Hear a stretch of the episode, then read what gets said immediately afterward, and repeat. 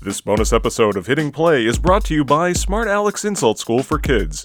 You do the head. Best way to start your day is by hitting play. Hello and welcome to this bonus episode of Hitting Play, the podcast where we review, analyze, and discuss shows, movies, and other curiosities. I am Scott, your co-host and moderator. Lily and Sean will not be joining us for this episode, but instead joining me from the hills and valleys of Pennsylvania, live on the Hitting Play hotline, is my good friend and Star Wars expert, Paul. Hey Scott, how you doing? Thanks for having me. Doing good. Thanks for doing this with us. Now, Sean and I had just finished an episode in which we discussed the first trailer for Star Wars Episode VII, The Force Awakens. But on April 16th, 2015, J.J. Abrams surprised everybody by releasing a second trailer early. So what we're going to do as a follow-up to our previous Star Wars trailer episode is go over this new trailer and see what new information we're given and perhaps speculate on what we can expect this December. Sounds like fun. Now, the previous trailer that we received a few months ago, you can pretty much break that up into 8 separate scenes. Now, this trailer... man, they give us so much to work with. This, I broke it up into about 25 separate parts. It's so dense and full of information. So let's break this down. Let's get right into it. We start here with a Lucasfilms Limited logo. We didn't get this last time. Yep, logo that we're very familiar with. Of course, no more 20th Century Fox to begin the movies with. So that'll be different when we hit the big screen. But we still get to see this familiar logo. Yeah. Now we start with a really beautiful scene. It's a distant shot of a speeder of some kind, and it's traveling across this landscape. Now, we had previously assumed that this was Tatooine, but lately a lot of information has come out about the character Rey, and how she's from Jukka, J-U-K-K-A, and it's, I believe it's a moon, and that may very well be the landscape that we're seeing here. In the foreground, we see old wreckage of what looks like an X-Wing, and in the background, we see the wreckage of a huge Star Destroyer, and it's buried nose first into the dunes. It's a really beautiful shot. Yeah, I like this a lot. I was going into this thinking that all these desert scenes were on Tatooine, the planet we all know very well from the original movies, but I'm happy that this is a new world. Moon, planet, whatever. The Star Wars universe does contain hundreds, if not thousands, of livable bodies, celestial bodies, and it's nice to not be typecast into the same section of the universe or galaxy, but to see other parts of it for a change. Yeah, we certainly got enough Tatooine in the prequels. But yeah, upon looking closely at these spaceships, it seems like whatever battle they were involved with probably happened years prior to the movie. I don't think we're actually going to see that Star Destroyer crash. The look of it is very neat, though, very different from anything we've seen before. Yeah. Kind of reminds me of the Force Unleashed video game, in which you play as a Star Killer, and he has the strength of the Force to actually rip a Star Destroyer out of the sky, and it comes crashing down in front of him. Yeah. I really liked that part of the game, and that was also in the trailer for the game, and that's kind of what I thought of when I saw this. Yeah, and when I saw it too, it reminded me of, you see pictures of aircraft from World War II that had crashed into these Pacific atolls and lagoons, and just because the decades have passed, it doesn't really mean that these metal structures are going to disappear. They do look old and weathered and corroded to some point, but it reminded me of that. It's showing us that a huge battle definitely took place long ago, and the landscape is still scarred as a result. Now at this point, we cut to black, and we get a very familiar Mark Hamill voiceover. And it begins with the line, "The Force is strong in my family." Yes, Star Wars fans will notice this this line from Return of the Jedi and the ensuing lines. It comes from the conversation Luke had with Leia in the Ewok village before he leaves to face Vader the final time, and when he's revealing to her that they are related and that Darth Vader is her father. It's not a line from the new movie, but it's probably just rehashing the lines from Return of the Jedi. Yeah, we'll get a lot of good reminders of the original trilogy in this trailer. The next scene we have is the remains of Darth Vader's helmet, and we subtly hear his breathing in the sound mix. But the helmet's all, like, melted. It's warped. Yeah, the first few times I watched the trailer, I found myself thinking, how was Vader's helmet recovered? I remember, of course, as we all do, Luke removing the mask on the Death Star to look upon his father's face for the first time, and I was thinking that the mask was left on the Death Star, was badly destroyed or warped as we see it by the explosion of the Death Star, and that it would have been recovered from space. But then I remembered when Luke burns his father's body on Endor, the mask is on him. Yeah, and I totally forgot about that too. Yeah, so that is why it's in the condition we see it in now, because it was in a fire. And it raises the question, who's in possession of Darth Vader's helmet here? I can think of only two reasonable things. One would be his family, either Luke or Leia, just as a reminder of, you know, where the dark side can lead. Or perhaps it was taken by the new Sith enemy, and he is using it as a remembrance, or as maybe, I don't know, just, you know, looking up to Vader as a fellow Sith and wanting to follow in his footsteps. I hate to reference the prequel trilogy, but I remember in Palpatine's, I don't know, Coruscant office, I guess you could call it, he did have some Sith artifacts, so they are a sentimental sort, I guess. Yeah.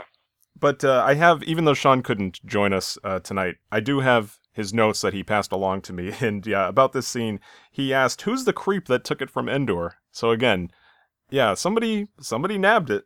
Yeah, it'll be really interesting to see who's in possession of that. I don't think it will be Leia. Of course, they're not necessarily following the books and the expanded universe that some of us are used to after Return of the Jedi. Mm-hmm. But in those, Leia had a really hard time accepting that Vader was her father.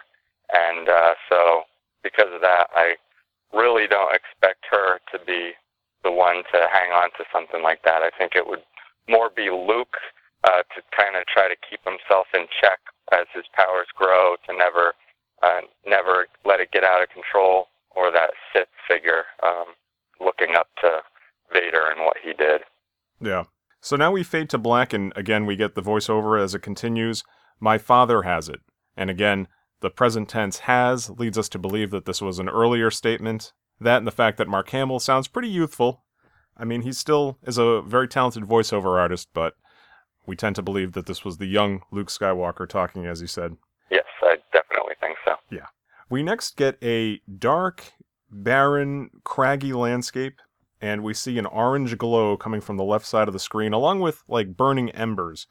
In the center of the frame is R2-D2, along with a black-cloaked person kneeling at his side. And this person raises their arm, places their right hand on top of R2-D2's dome, I guess you could say, and we see that this person's right hand is metallic and mechanical. Yeah. You know, it stands to reason that this is Luke. The fact that he's with R2, that he has a mechanical right hand, definitely, obviously different looking from what we're used to. Yeah. The hand he received at the end of Episode 5 and that we saw in Episode 6, that was flesh covered and very realistic looking, that was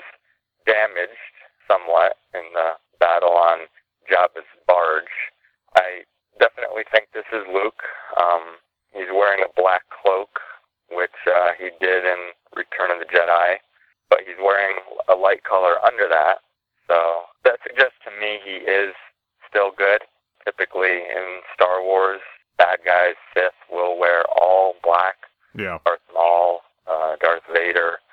So I don't think Luke's turned to the dark side, but we will see.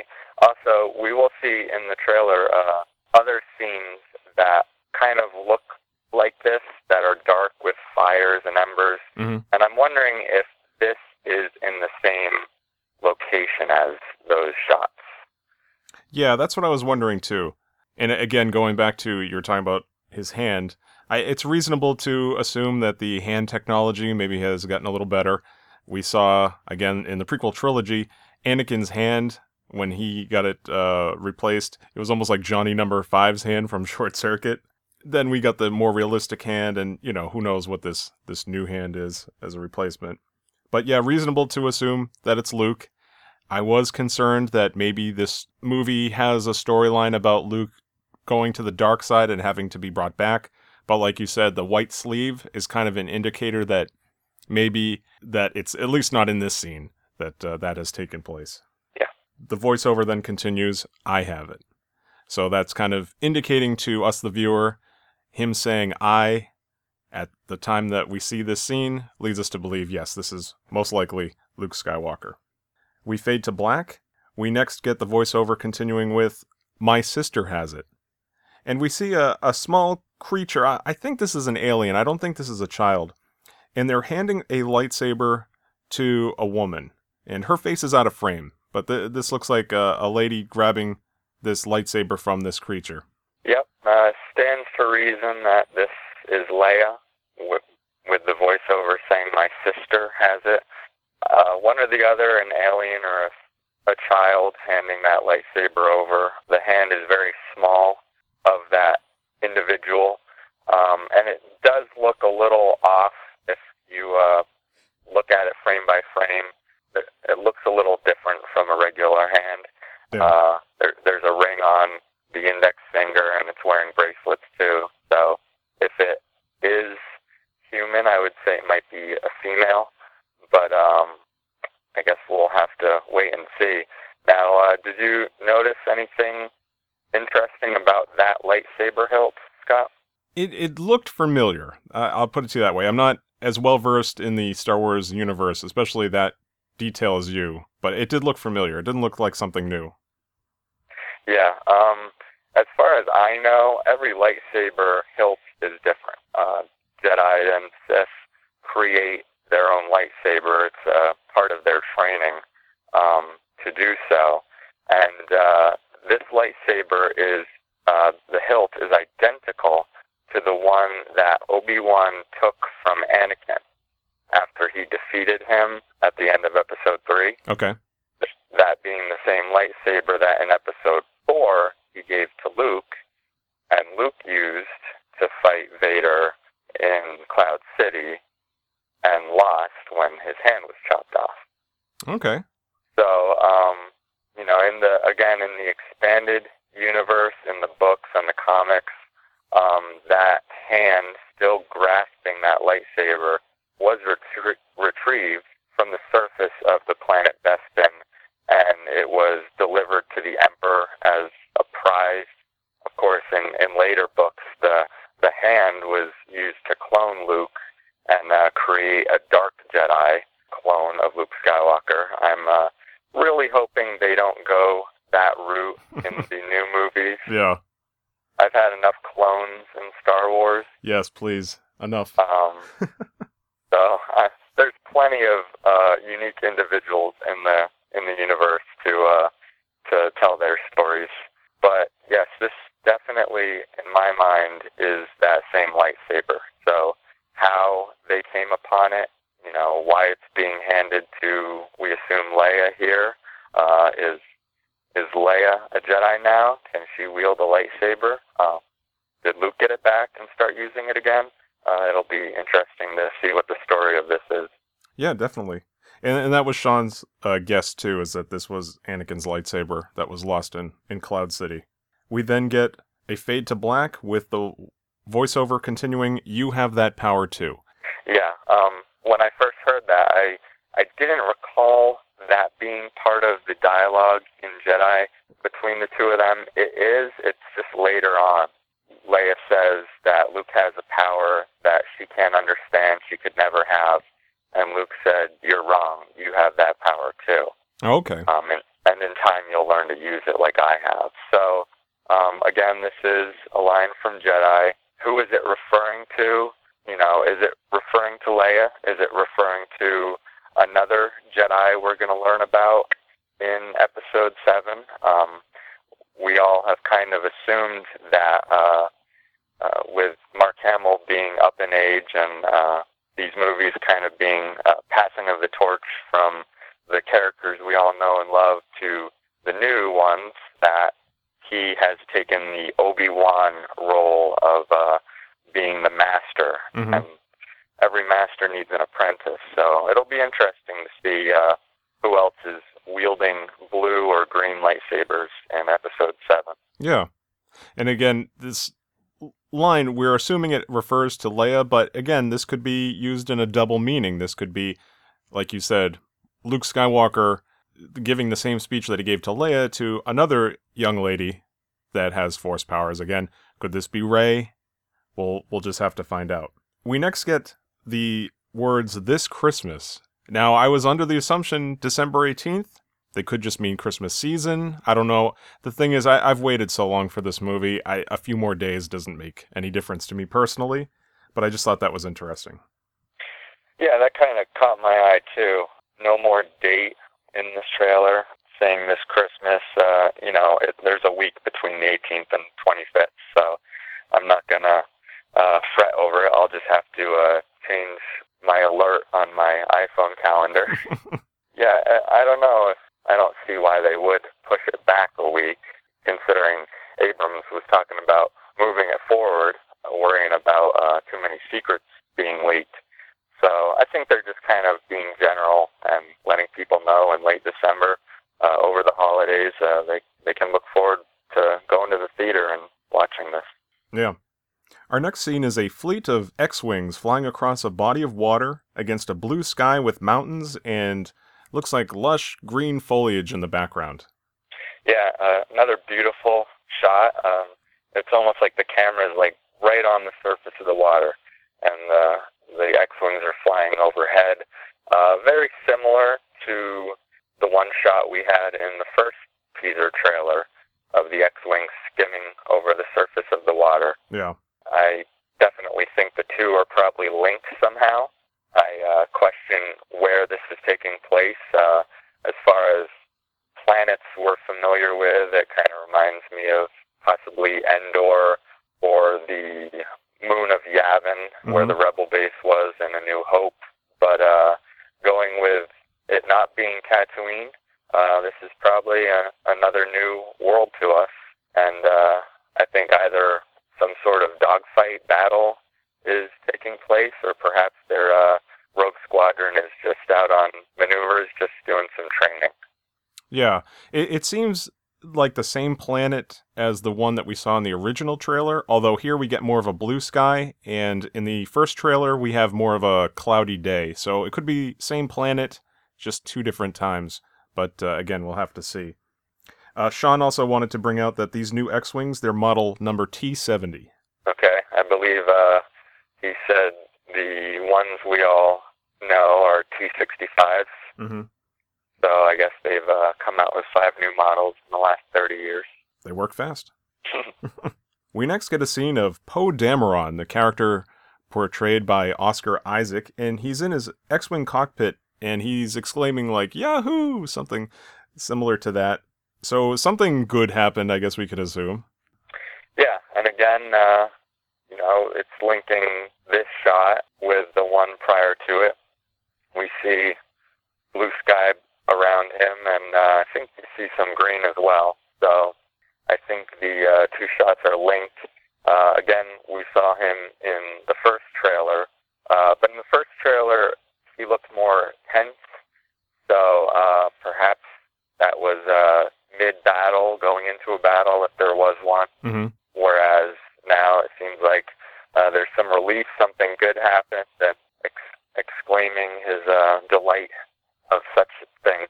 I know it reminded you and me of Han Solo. Yeah. When he celebrated the destruction of the first Death Star. So a new hotshot pilot for us to get to know in this movie. Yeah, that's what he's being billed as. Of course, we didn't get much of it in the first trailer where he's just a very tense pilot, no dialogue, just a straight face. Here we get more of a happier person, more jovial, not afraid to show his emotions, and again, supposedly a great pilot.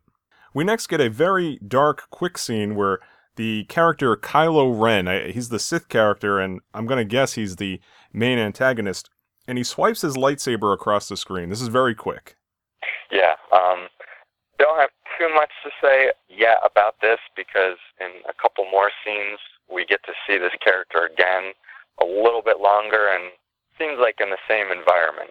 But I'll just mention that this seems to be the character we saw from the rear in the first trailer. Mm-hmm. He has the red lightsaber with the small cross hilts coming out of the hilt.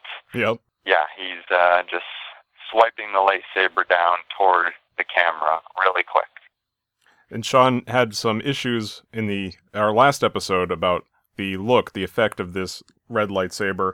In his notes for this trailer, he said that it actually looks really cool, and the lightsaber looks better. So maybe they did hear some fan feedback on that. I was under the impression that maybe the snow was falling on it, and that's why you kind of get that little flare effect, but either way, yeah, very beautiful shot. We next get a scene of Rey. This is Daisy Ridley's character, Finn, who is John Boyega's character, and the little droid BB-8, and they're fleeing an explosion in this fenced-in area, and again, this might be that new moon or planet Jukka, and you see TIE fighters kind of off in the distance. This is like a fenced-in area where we saw engines and things like that in the first trailer. Yeah, definitely think we're looking at the same area there, same area where we saw BB-8 in the first trailer rolling along with some engines and possibly pod racers behind them. Seems like a bit of a junkyard area. They are fleeing. There's an explosion behind them, and if you look, there is a TIE fighter flying down from the left side of the screen that is causing those explosions. So these three individuals are being hunted by whatever the Empire is being called at this time. Yeah, Sean had this in his notes. It seems as though the Empire as we know them are being known as the First Order. Okay. And that the Rebel Alliance is now called the Resistance. And this is from a couple of exhibits that were shown. There was one that had the Stormtrooper costume, and another that had a model of the X-Wing fighter. And yeah, it was strange that the Stormtroopers were known as the First Order, and the X-Wings were known as the Resistance. You would kind of think that those terms might be switched around a little bit, but I don't know. This might just be for that particular exhibition. Again, we'll have to see what everybody's kind of called now that 30 years have passed. Yeah, I've been going with the New Republic because that's what I'm used to from the books. But again, they've said all the books that are after Return of the Jedi are no longer canonical.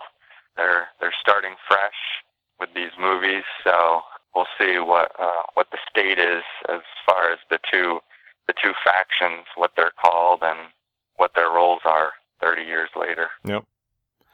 Again, I never read those books. Well, I think the books that happen between the movies are still, some of them are still okay, so I'm glad, I'm pretty sure my Shadows of the Empire between 5 and 6 is good, and the Han Solo trilogy is definitely highly recommended. If you want to learn about Han Solo, it takes you right up to when he meets Luke and Obi-Wan in the cantina, and gives you a great background of him, how he met Chewbacca, and really good books. We next get a scene where a character in a black cloak and with a face obscured by a metallic mask pops up into frame, and he's wielding a red lightsaber, and this individual is holding forward their right hand. And this is, a gesture we're very familiar with being used in connection with force powers. In the background, we see there's stormtroopers, and again, they're in this dark, fiery landscape, probably that same area where we saw Luke Skywalker a couple scenes ago. Yeah, so this is the new Sith enemy. You said his name is Kylo Ren. Yeah. He's throwing his hand out. It signifies to me that he's doing a force push on someone.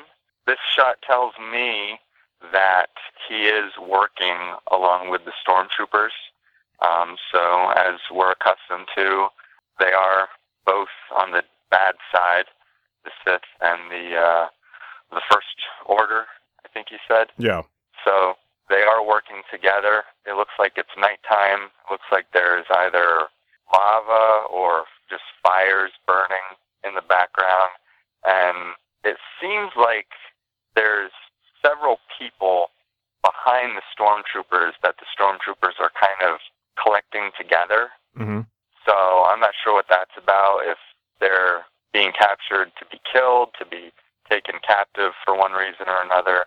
But I assume someone's trying to come to their rescue, and that's why he's turning around and his attention is being directed elsewhere. And Sean mentioned that he liked the look of this mask. Yeah, something a little different. We haven't seen a mask quite like this in the Star Wars universe.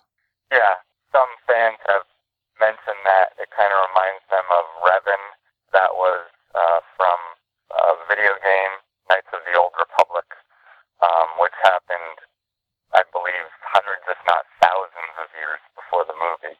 Oh, wow. So that's obviously not who we're dealing with here, but it is cool, another masked individual taking on the role of the Sith, and I do like the look of it a lot. Next, we get a very beautiful shot. This is on a Hoth-like planet. I'm going to assume it's Hoth. And a person in black is standing on a gigantic outdoor stage under an equally large red banner. And it looks like a person is standing at a little bit of a distance behind them. And on either side stand of a group of, I guess, at least four others that are dressed similarly, along with some stormtroopers.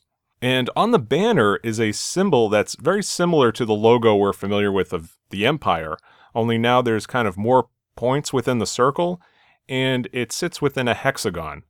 And in the background on the snowy mountains, we see gun turrets, and in the foreground is an army of stormtroopers along with some TIE fighters. Really a very dense shot, very beautifully done.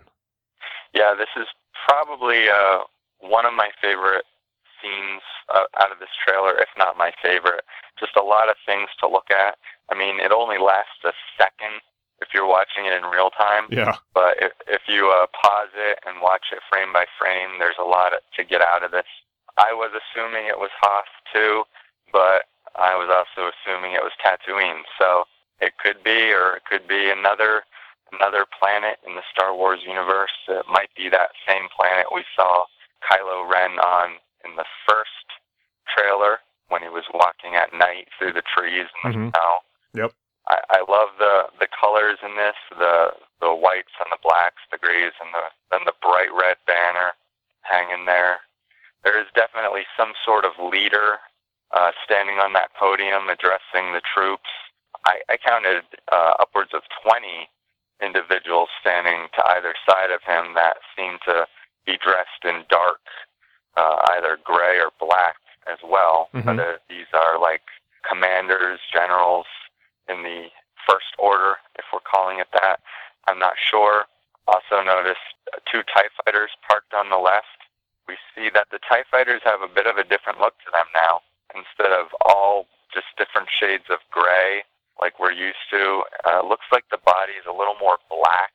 And still, while the cockpit's still round, it's kind of got some angles to it a little bit. Mm-hmm. And also the wings, I believe they're called panels, perhaps even solar panels. They're white instead of gray. So that's a cool new look to the TIE fighters. Yeah. There are two pilots standing next to their spacecraft, and although we see mostly normal-looking stormtroopers, which we saw in the first trailer, if you look closely, some of the stormtroopers are wearing backpacks, mm-hmm. And as they turn around, you see that their masks are different. They have a thin slit where the eyes are, and a lot less going on the mask. And this is probably the new look for the snowtroopers. If you remember the different trooper that came into Echo Base on Hoth, yep. Empire Strikes Back, they had a thin eye slit. They had their mask was more flexible. It wasn't rigid. It came down to their chest, and they also had a bit of a, I don't know if you'd call it a sash or what, some loose hanging cloth around their belt, hanging down to roughly their knees, and they did wear backpacks, probably some sort of survival gear for the cold temperatures. And so them being on a cold, snowy planet in this shot makes sense that if there are still snow troopers, we would see some here, and we definitely do. Yeah, and that makes perfect sense that they would be, their armor would help them survive whatever environment they happen to be on, that they would have a thinner eye line to help with the glare. They would have a backpack with supplies that they would need, like a tauntaun opener, if need be. Yeah, or something to chop off a Wampa's arm. So again, yeah, very beautiful scene. We next get a very quick close-up of Rey's face. Not really much to say for that scene.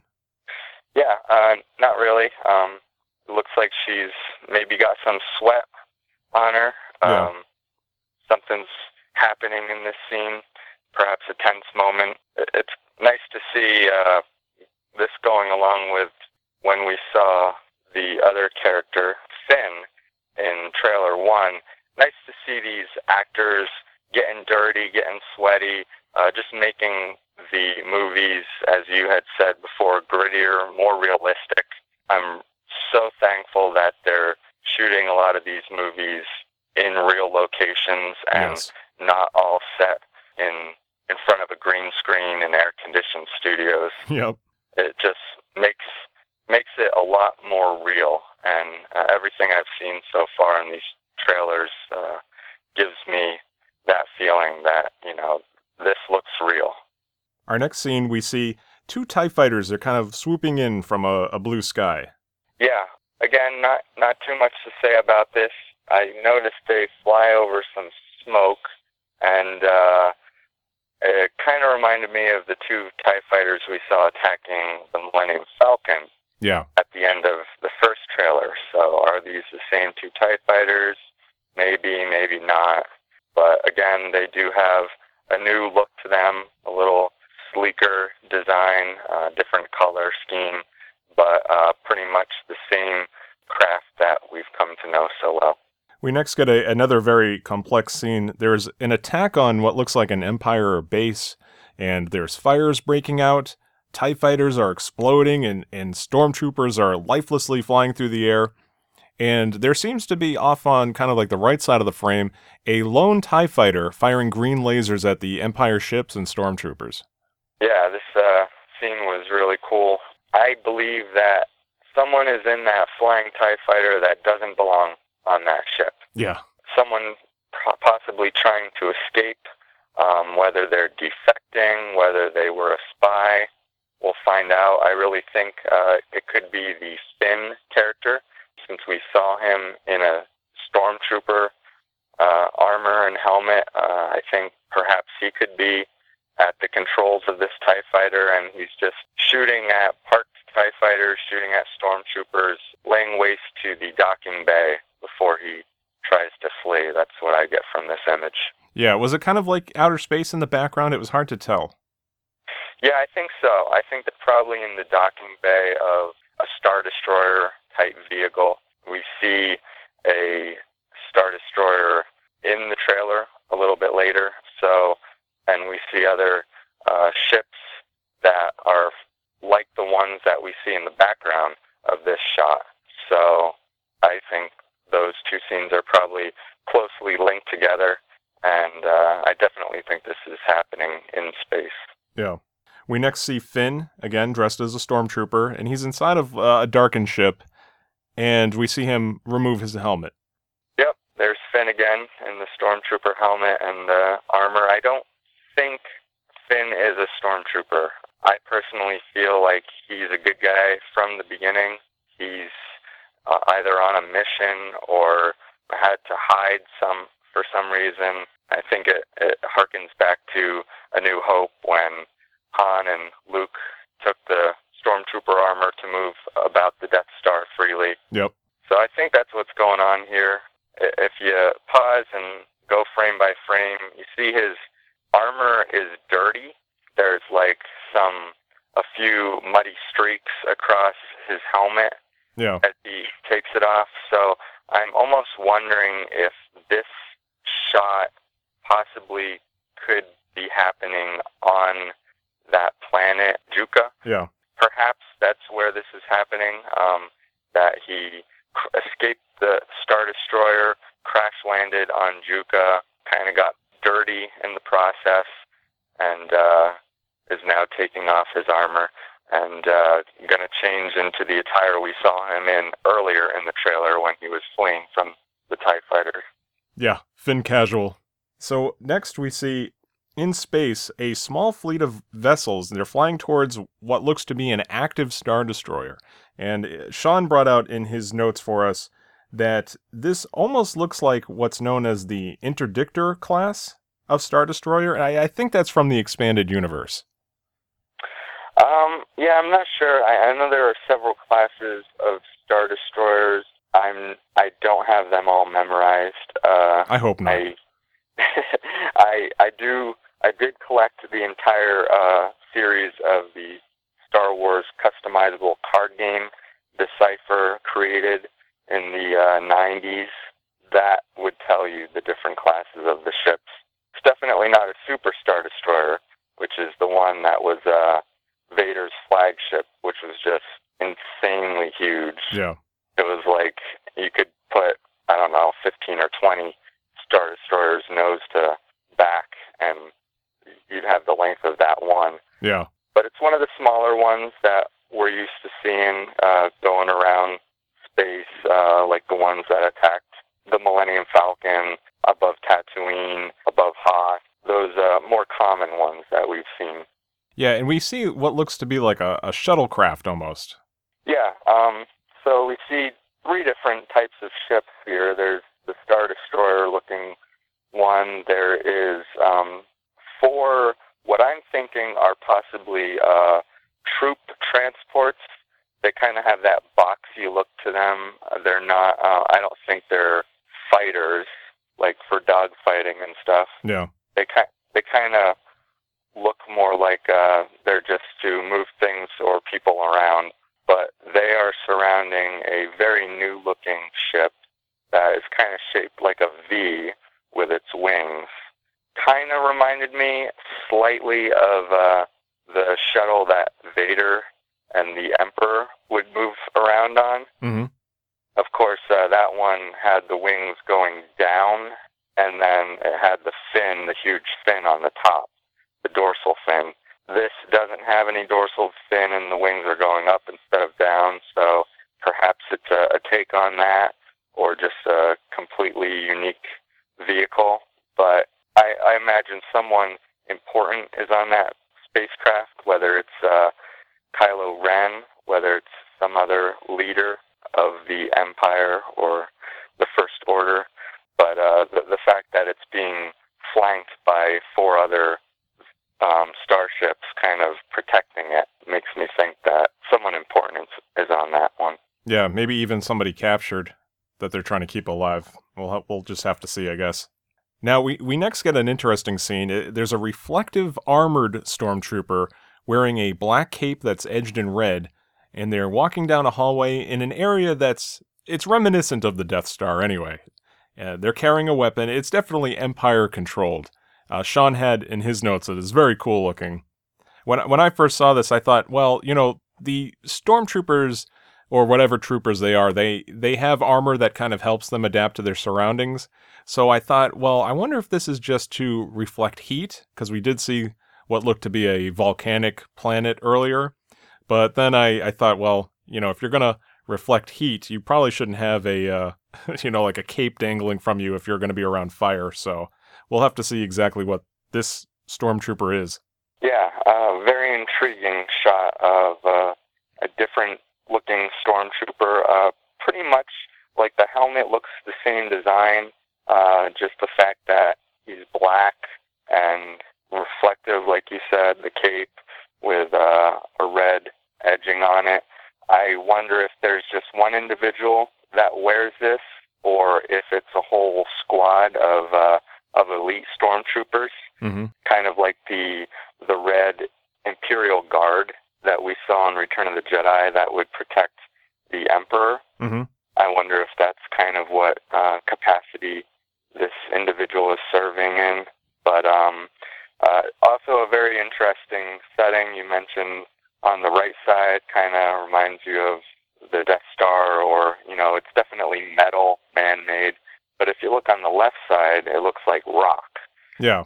So perhaps this is some kind of underground base that was carved into the rock, into a mountain or something, and they built around it. So it'll be interesting to see where this is and who this is. We next get a very small scene. It's BB-8, as BB-8 kind of cautiously peers around a corner. What are your thoughts on this droid, Paul? I don't have many thoughts on BB-8 to this point. You know, he definitely looks a little like R2 with the dome on top. Yeah. The body's obviously completely different, being spherical and being able to roll about. Just when it comes to the droids, I mean, we saw R2 earlier in the trailer, so we know he's back. We have not yet seen 3PO. You look on IMDb, it does say that Anthony Daniels is reprising his role as C-3PO. So, I mean, you can't have one without the other in my mind. Right, yeah, same here. You know, I hope is that with the droids, they can offer some lighthearted moments and have their banter back and forth on occasion, but I think it really needs to be balanced and controlled a little bit more than it was in the prequels. I just kind of felt like in the prequels, R2 and 3PO were kind of like the Three Stooges. Just way too much humor, over the top. I also hope R2 goes back to the way he was in the original trilogy, and he's not squirting oil out and firing up jetpacks to fly around and stuff. I think I hope he's a little more realistic in the things he can do and the gadgets he has. Yeah, I agree. Yeah, no more slapstick. Our next scene is back at that engine yard, that fenced-in engine yard, I guess you could call it, and Rey extends her hand to help up Finn, who's down on the ground. Yeah, again, a scene that I assume is closely related to the other ones we've seen. In my mind, Finn crashes on this planet, comes in contact with Rey. She decides to help him. Whether they knew each other before, I'm guessing not. I think we're gonna witness their first encounter. This might be after they were attacked. Perhaps the TIE fighters were destroyed somehow, or perhaps were drawn off by the Millennium Falcon, as we saw the Millennium Falcon also flying over a desert planet. Mm-hmm. One way or another, kind of seems like the tension is gone, and he's a little hesitant to grab her hand for help at first, it seems, but he does. So we'll see what happens here and how these two meet and what their connection is. And I'm guessing it's probably going to be a relationship that carries on all the way through the rest of the trilogy, I think. Yeah, I agree. And Sean seems to be under the impression that she's in the Skywalker family. We'll have to find out later, I guess. Yeah, I have no thoughts on that.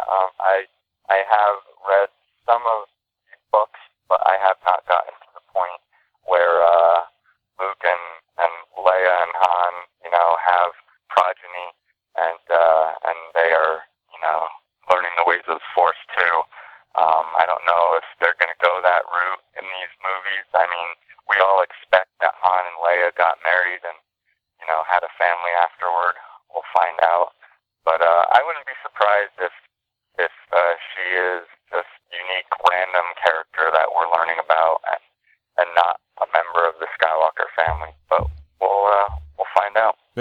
Our next scene, again on this desert planet, we see the Millennium Falcon is being chased by a single TIE fighter around and through the wreckage of a Star Destroyer. Very beautiful shot, and it gives you a good sense of scale for this scene. Yeah. Again, we see the Millennium Falcon in action within the atmosphere. You had mentioned, we never really saw that before. It was always space battles, perhaps, leaving the docking bay on Tatooine or something. Yeah. But seems like a lot more spacecraft action will be happening within atmosphere over planets, which is really cool. And this is probably closely linked to what we saw in the first trailer when two TIE fighters were attacking the Falcon, whether that was before what we're seeing now and one of those TIE fighters was destroyed and there's just one remaining. We'll see how that links up. I definitely think this is the wreckage of a Star Destroyer, whether it's the one we saw at the beginning of the trailer or another one. At first, I thought it could possibly be more like the Star Destroyer-looking ships that we saw in episodes 2 and 3. Mm-hmm. But upon looking back at those, the configuration of the engines in the back was completely different. So I think this is definitely a Star Destroyer that the Falcon is flying into. It reminds me a lot of Return of the Jedi when the Millennium Falcon flies into the second Death Star and has to maneuver through tight quarters to get to the core to blow it up. Yeah, that's one of my favorite scenes from Return of the Jedi, and looks like a really cool shot here. I especially like the camera effect where we're kind of far away from the action, and then as the Falcon flies into that engine, the camera kind of zooms in on the action. I really liked that effect. Yeah, it's almost like a Steadicam effect. And I had seen that in other Star Wars films. Well, I think in the prequel trilogy, I think even George Lucas used it to film spaceship action. I'm not sure if Abrams utilized it much, but yeah, it's very interesting.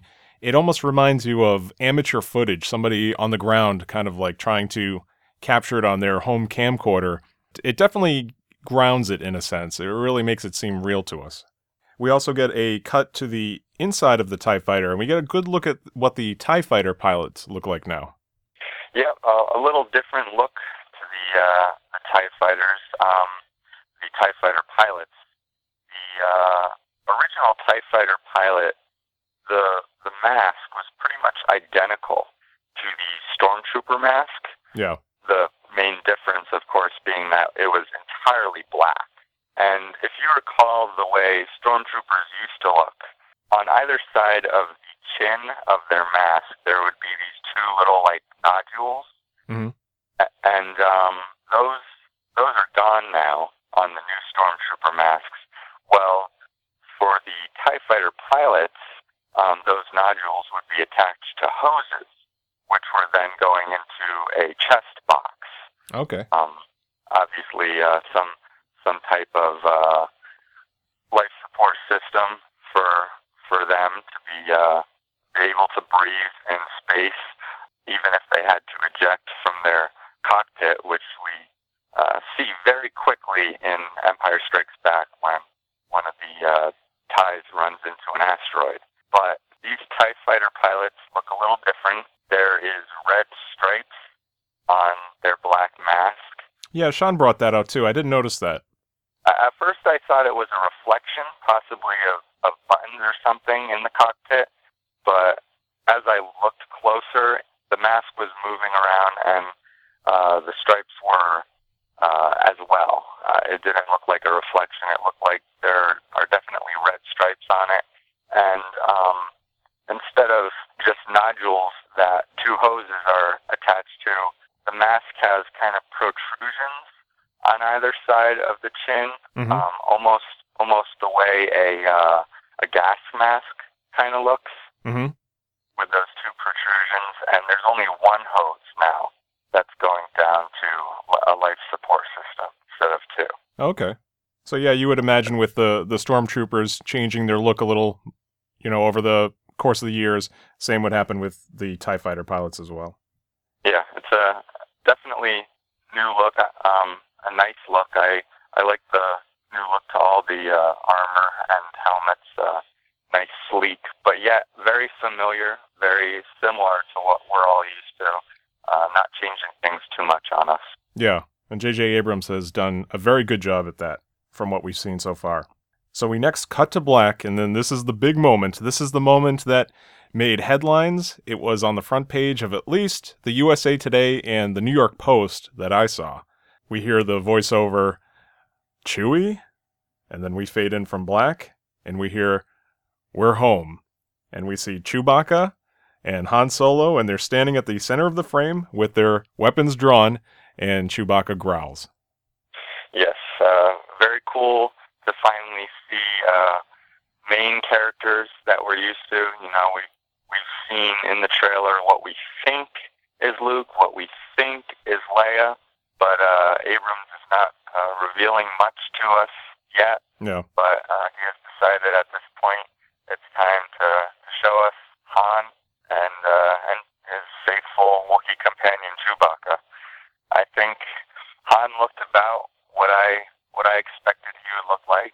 I saw Ender's Game, which Harrison Ford starred in not too long ago. Yep. Where it was kind of, you know, he was in a military role, so I expected something similar, and that's what we're seeing here now.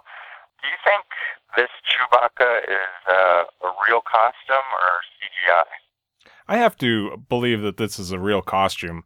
J.J. Abrams has very much put out there that he was going to use practical effects as much as possible. I can't imagine he would then digitally edit, I guess, the face of the costume of this character. Yeah, he looks a little different, but again, it looks like a costume to me. I had no reason to think otherwise. Yeah, I really hope it is a costume. I hated how much CGI was used in the prequels. It just looked like a cartoon. It looked like I was watching the Clone Wars cartoon on Cartoon Network or something. But I really hope it is a costume.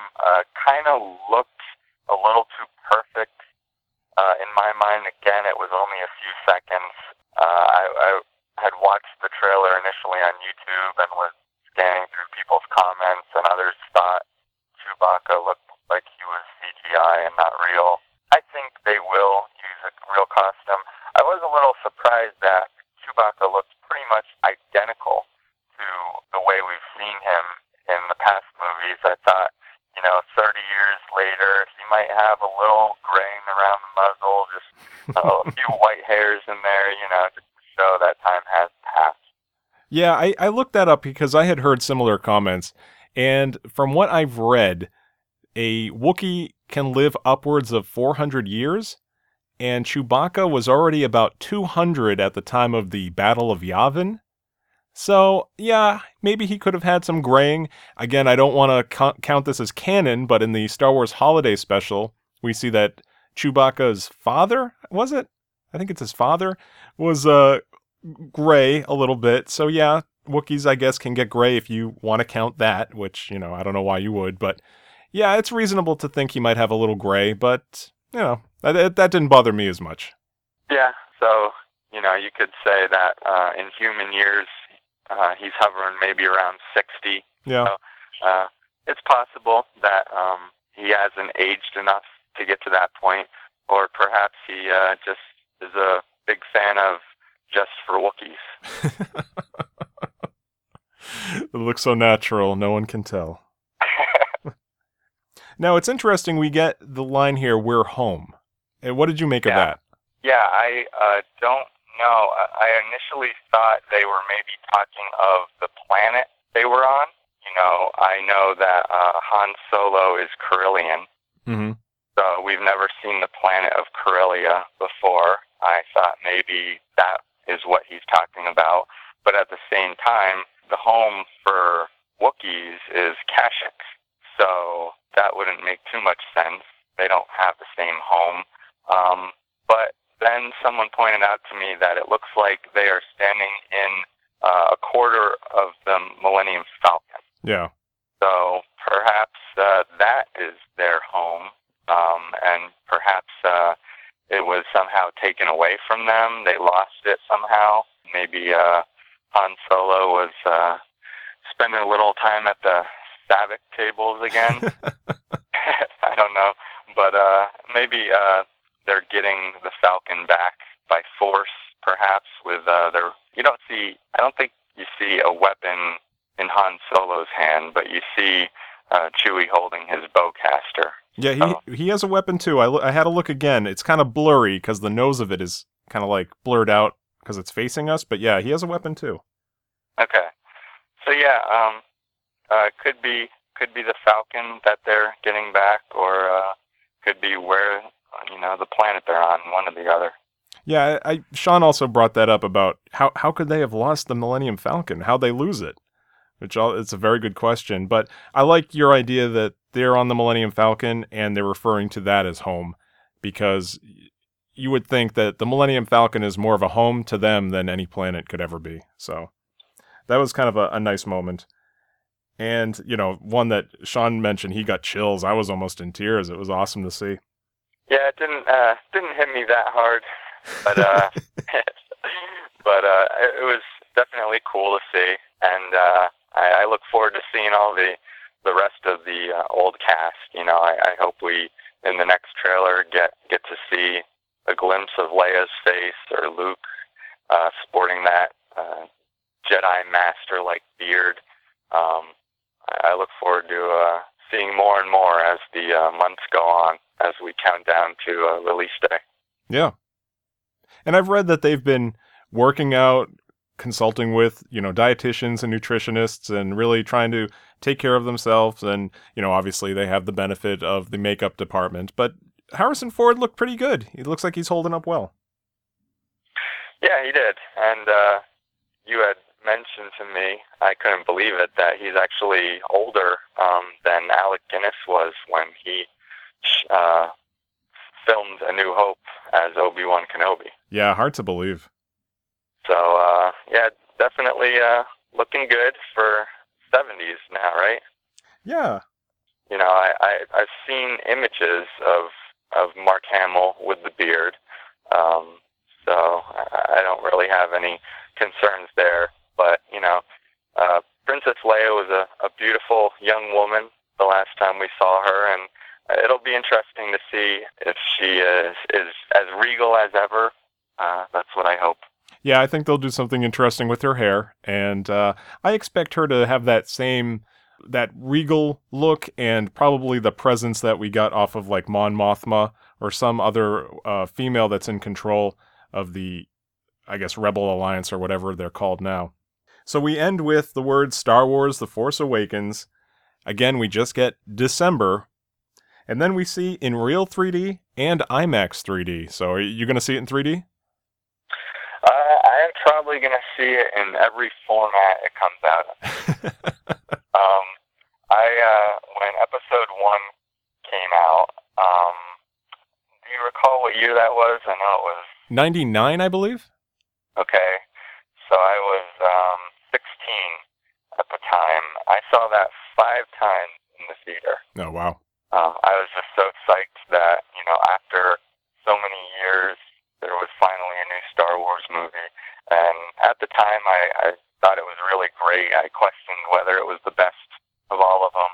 I've come a long way from that idea now.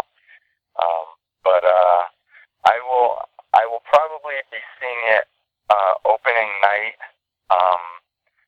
first showing, probably at a local theater. And probably in 2D. I'm really not a huge fan of 3D. Yeah. I just find that, it makes some things blurry, and, I've gone my whole life pretty much seeing things in 2D and enjoying them just fine. So, I'm probably going to go 2D opening night. The closest IMAX theater to me is just under 2 hours. Oh, wow. It's in Scranton, Pennsylvania, which is not far from Dunder Mifflin for you Office fans. but I definitely plan on making a trip there at some point to see IMAX experience and possibly even IMAX 3D. Yeah, that'll definitely be cool. I'm very much looking forward to it. Well, that'll pretty much do it for this episode of Hitting Play. As always, you can email us with your comments, suggestions, what you expect out of this trilogy, whatever you got for us, at hittingplayshow@gmail.com. You can always talk to us on Twitter, @hittingplay, and we're also on Vine now. I don't know if we're going to do anything with that account, but we're there. And, Paul, do you have anything you want to plug? Not really. I do have a Twitter account. I don't use it too often. Pretty much the only thing you'll see on there is rants about when the Red Sox are doing poorly. You might see some stuff about Star Wars as we get closer and more things are released, but if anyone wants to follow me on Twitter, it's @Zychevsky. Yeah, why don't you spell that?